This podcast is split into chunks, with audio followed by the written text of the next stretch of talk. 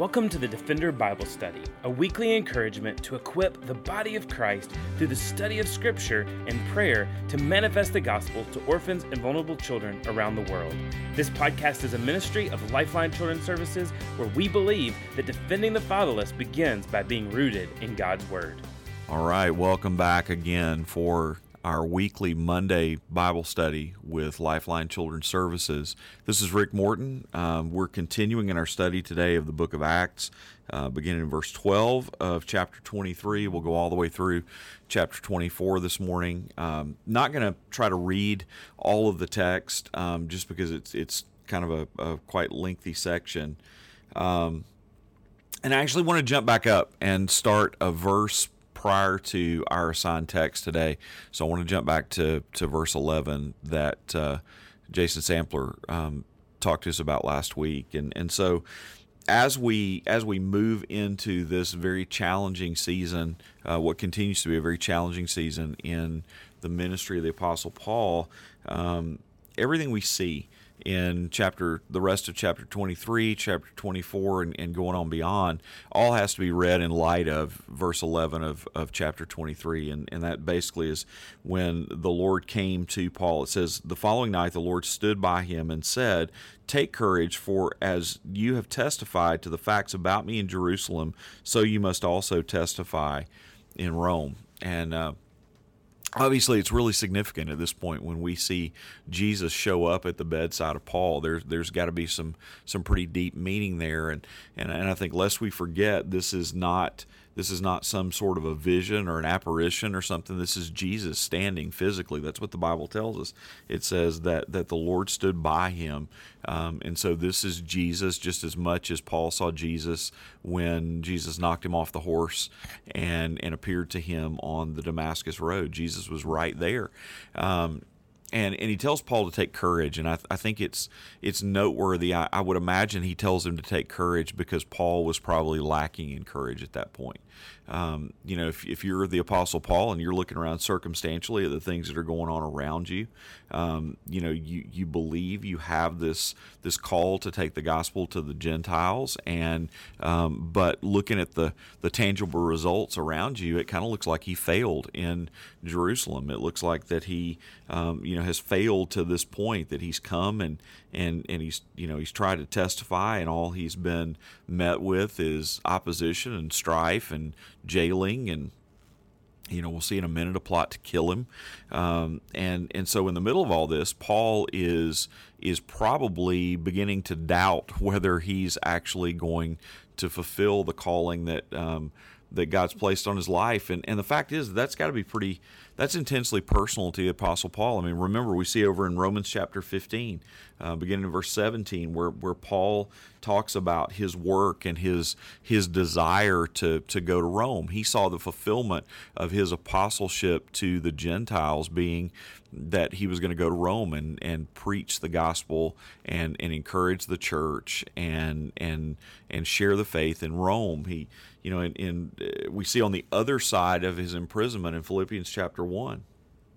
You know, Paul, who is in prison, who's writing from Rome, um, you know, that he's this he's this guy. It says in, in beginning verse three of Philippians chapter one, I thank my God in in all my remembrance of you, writing to the Philippians, always in every prayer of mine for you, making my prayer with joy. This is Paul in the middle of prison who's got joy um, because of your partnership in the gospel from that first day until now. And I'm sure of this, that he who began a good work in you will bring it to completion at the day of Jesus Christ. So, so what happened to to make Paul this confident, bold, assured witness for the gospel?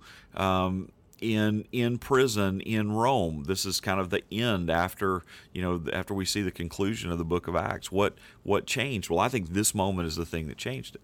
That that Paul looked Jesus in the face. That more importantly, Jesus looked Paul in the face and said, "Hey, have courage, man because you've got me.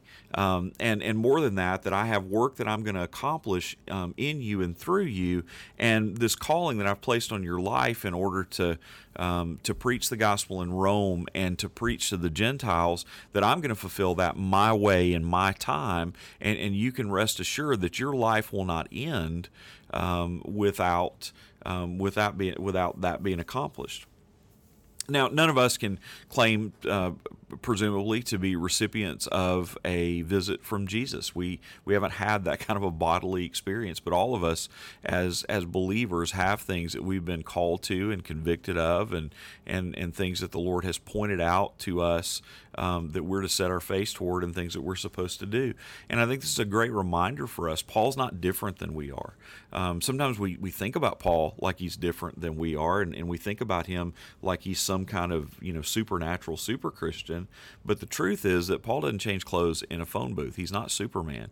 Um, he is he's a man who had been with Jesus and and was convinced and convicted by Jesus and was changed by Jesus. But he's a man nonetheless a man who was apt to discouragement, a man who you know had to be feeling the weight of the things that were going on around him, and and yet in in maybe his you know kind of deepest darkest moment, and and he had no idea what was about to happen.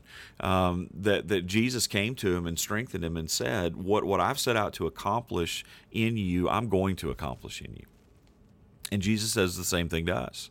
Um, I think sometimes we write a script that we believe there's a way that Jesus is supposed to accomplish it, and usually that's with us, um, you know, being um, having our best life now, right? Like um, everything turning out well and being a success. And the truth is that, that Paul didn't end up leave, living his best life now. He ended up um, testifying to the gospel in Rome in prison. He ended up being martyred for his faith. Um, there was a lot of a lot of trial and a lot of difficulty in in the life of the apostle Paul. But in the middle of all that, we see here in this passage in Philippians one that Paul still had uh, an, an incredible, inexplicable joy, and ultimately he had that joy because he had Jesus. So as we kind of continue on in, in chapter 23, what we see is that um, it says in verse 12, when it was day, so the very next day, um, the Jews made a plot and bound themselves by an oath to, to neither eat nor drink until they had killed Paul. Um, there were more than 40 who made this conspiracy. Now, this was this is kind of a, a thing that happened a lot in among Jewish zealots in in the first century. These guys were assassins. They basically walked around with with knives um, up in the sleeves of their tunics and and they went around looking for opportunities on the crowded streets to be able to come up uh, primarily against Roman soldiers and centurions and to stab them and kill them.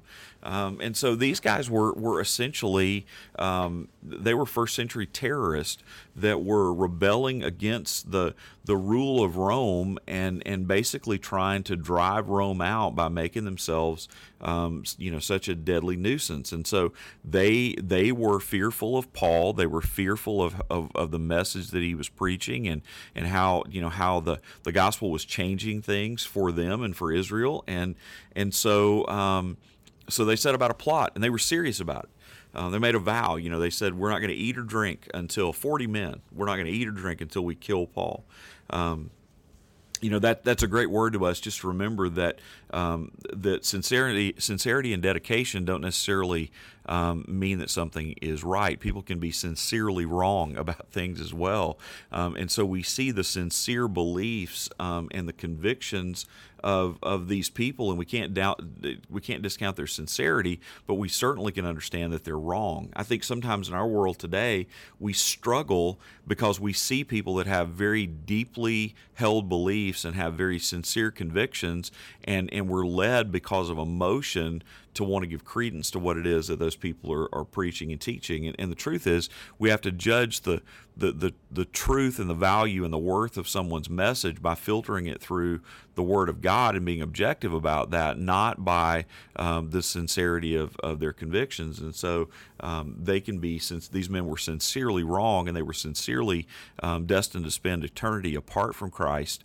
um, and and and they were they were destined to bust hell wide open uh, because of their lack of belief in Jesus. Um, but nevertheless, they were sincere, and so. Um, God in His providence, um, Paul's nephew, it says Paul's, uh, the son of Paul's sister in verse 16, heard of the ambush, so he went and entered the barracks and he told Paul. So, so uh, Paul's nephew comes to his uncle and he says, "Uncle, they're gonna, you know, these they're 40 men, they're gonna try to kill you." He, Paul, then redirects um, his nephew and sends him by way of uh, one of the guards. He sends the, he sends him to the tribune, who is the one who is holding Paul. The tribune hears it. Um, and so then the tribune makes a plan to send Paul on to Felix the governor in Caesarea and so he um, so he, he, surrounds him with 200 uh, men and 200 soldiers and 200 spearmen and 70 horses. And he even tells them to put Paul up on a horse and they leave in the middle of the night. So in order to avoid the assassins and avoid the crowd um, God conserved all the details even the fact that he that that that um, the, the Tribune uh, puts Paul up on a horse. He kind of gets him out of harm's way. And so this is, you know, this is another one of those things where we see the hand of God working in the details um, to accomplish what it is that God has planned, um, what it is that God has called about to happen, that Paul's not going to be harmed. And so he's taken, um, and we see at the beginning of uh, of chapter uh, 24 that he's taken to, to be placed before Felix in Caesarea. Now, um, so at, at, the end of chapter 23, um, Felix receives Paul. He understands about what the charges are that have been brought against him, and he basically says, "Okay, I'm going to give the chief priest and those who are making the accusation time to get here, um, and and then we're gonna then we're gonna sort this matter out." And so it says in verse twenty, uh, verse one of chapter 24, and after five days, the high priest Ananias came down with some elders and a spokesman, one Tertullus, and they laid before the governor their case against Paul. And when he had been summoned, Tertullus began to accuse him, saying, "And and what goes on from here is that Tertullus basically lies and and he he says that Paul was a dissenter. Um, he basically lays it on really heavy to the to Felix about how wonderful Felix is, and and then he says, you know, I really really don't want to take much of your time in verse four, um, but he says in verse five, we found this man to be a plague, one who stirs up riots among all the Jews, all the Jews.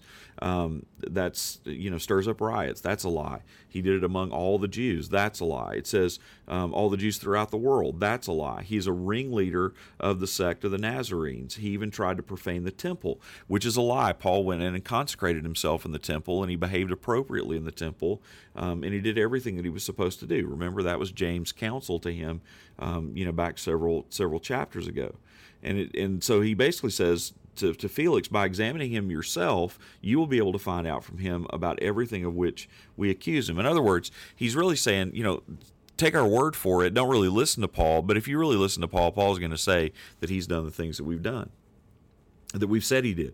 Um, and so then it says, then the Jews also joined in the charge, affirming that these things were so. So they, they bring a, a trumped up crowd of people around them that point back and say, yes, everything that um, that Ananias, the chief priest, said is true. Um, and so then um, Paul gets to speak because he's a, he's a Roman citizen. And it says, Paul begins and he says, Knowing that for many years you have been a judge over this nation, I cheerfully make my defense. So Paul doesn't really lay it on thick. He doesn't try to talk about how, how wonderful Felix is and, and everything. He's just saying, you know, I know that you've been you've been a, a you've been a judge over this nation and and you and, and you have this responsibility. And I'm really happy um, to to make a defense and and to talk about what I've been accused of. Um, and he says, uh, It's only 12 days ago that I went to Jerusalem. And he said, "You can you can verify that, and, and you can you can ask that I didn't stir up the crowd that either in the temple or the synagogues or in the city itself. Um, he, he said they can't prove what they're saying against me, but I confess to you um, that according to the way, so Paul begins to talk about um, the gospel and he begins to talk about the church. He says, according to the way, um, which they call a sect, I worship the God of our fathers, believing everything laid down by the law and written in the prophets, having a hope in God, which, which these men themselves accept, that there will be a resurrection of both the just and the unjust. In other words, Paul's saying here that I believe everything they believe, I just believe more than they believe. Um, and, and I believe in the fulfillment of this resurrection, and that resurrection is, is in Jesus and only because of Jesus. Now, he said, um, he said, but so after, um, he said, so I, I t- so in verse 16, I, so I always take pains to have a clear conscience toward both God and man. In other words, I've tried to do this the right way to come in and, and not to, not to incite a riot in Jerusalem, not to profane the faith of the Jews, but ultimately to worship under the conviction that I that I know the truth, that Jesus is alive, and that He is the Messiah, and and that um, and, and and essentially that they're they're not telling the truth about me. And it says, um, and he says, but but some Jews from Asia um, they're the ones that ought to be here before you making these accusations. Um, should they have anything against me? In other words, they're the ones that came in and caused the disturbance and caused the riot and did all this stuff in Jerusalem, and they're not even here um, to be the ones to accuse me. And so, um, so Paul finishes his defense, and and then we we see in verse 22 that um, that Felix then um, defers, basically rendering his judgment. He says, "It says, but Felix in verse 22, having rather having a rather accurate knowledge of the way, put them off, saying that when Lysias the tribune comes down, I will decide your case." In other words, he decides not to decide, which is, you know, um, sometimes we see that in evangelism and when we're sharing our faith that, that, that a person comes to a point of decision about whether they're going to follow Jesus or not. And many times the temptation is, um, I'm just going to think about this and, and, and then maybe do it later. And, and and but what we most often see is that when people defer it's just a way to sort of get out of the moment and get out of conviction in order to be able to to move on. And that's exactly what happens um, with felix.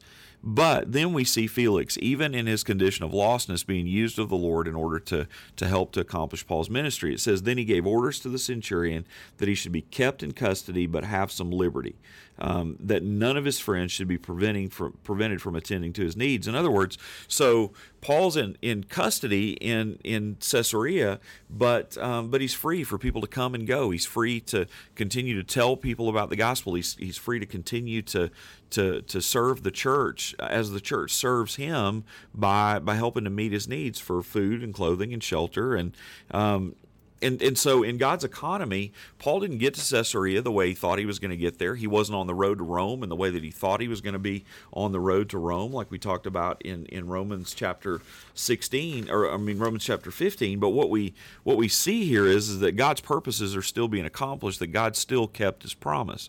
And I think that's noteworthy for us today to remember that God may not keep his promise the way we think it's going to turn out, but God will always keep his promise. And and so we can be encouraged today when we're in the midst of difficulty that that difficulty is not for no reason, um, but it's part of our, it's part of a, a sovereignly orchestrated plan on the part of God, and that God doesn't waste anything, including our suffering. Now, if we get down to, to verse 24, we see then Paul's boldness in in evangelism. It says, in, in some days, after some days, Felix came with his wife, Drusilla, who was Jewish, and he sent for Paul and heard him speak about faith in, in Christ Jesus. Uh, and, and so, in other words, um, Felix is married to this woman Drusilla. History tells us that Drusilla was a was a young Jewish woman who had been married to another man, um, and that she had left her husband and and had married Felix and had become his wife. And so she was on a quest for power um, to be the wife of the governor, and and she she essentially divorced her husband for immoral reasons and married Felix. And Felix was a man who didn't think twice about um, about taking the wife of another.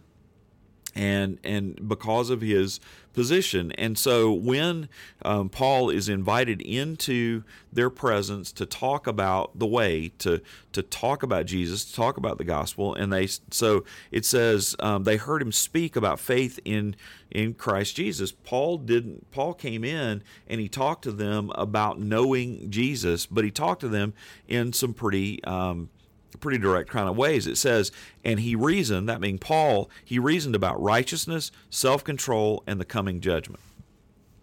So in other words, Paul didn't soft pedal the gospel. He didn't he didn't change. He didn't leave things out. He was being invited into um, to to this gov- the presence of this governor and his wife, and he talked to them about righteousness in the middle of their unrighteousness in their circumstance. He talked to them about self control at a time when they had not controlled themselves and stayed in the relationships that that they had started in, but that they had sinned and broken those relationships and come together um, in a quest for uh, that was born out of lust um, in in a, in a, quest for power. And then he talks to them about the, the coming judgment and basically says to them that, that this, this their sin was evident in front of them, and he says to them, like everyone else, um, your sin is going to kill you.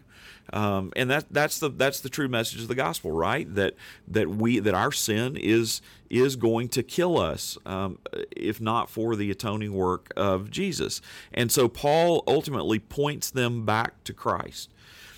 But then we see that that Felix really doesn't want um, he doesn't really want salvation. He doesn't really want Jesus. What he what he wants is is a bribe.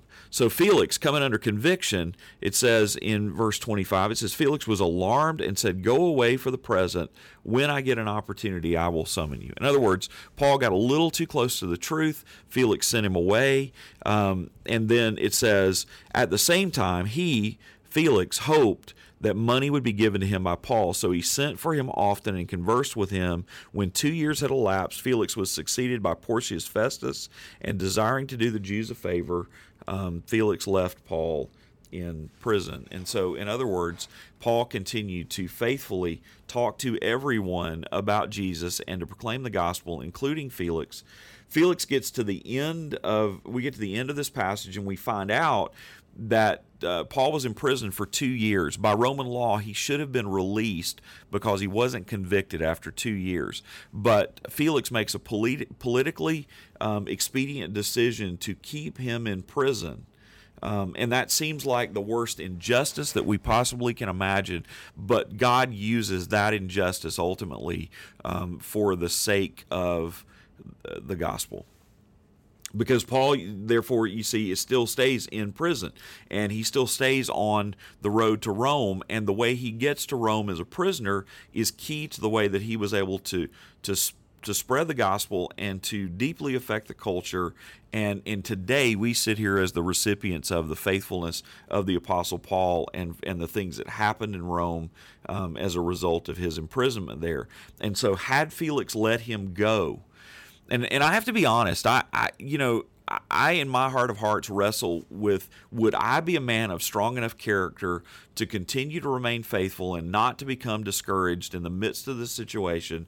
Because because at the end of the day, I think my tendency might be to say, wait a minute, my rights are being violated here.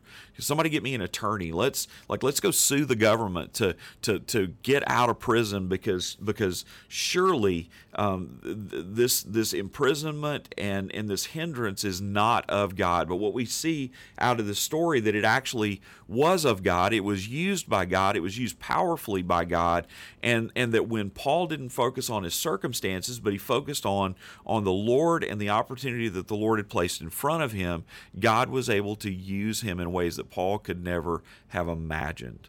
Um, and so today, I, I just would remind us as we as we go through our week that um, that in the midst of hardship, in the midst of suffering, we need to cry out for the presence of the Lord, for the provision of the Lord in that. But that doesn't always mean that we're that that that, that God is going to bring deliverance. Sometimes God has placed us in a place where where things are hard and where we may have to suffer because our faithfulness to proclaim the gospel um, in the midst of that suffering is key um, to God's agenda and God's plan to to share the gospel with the world.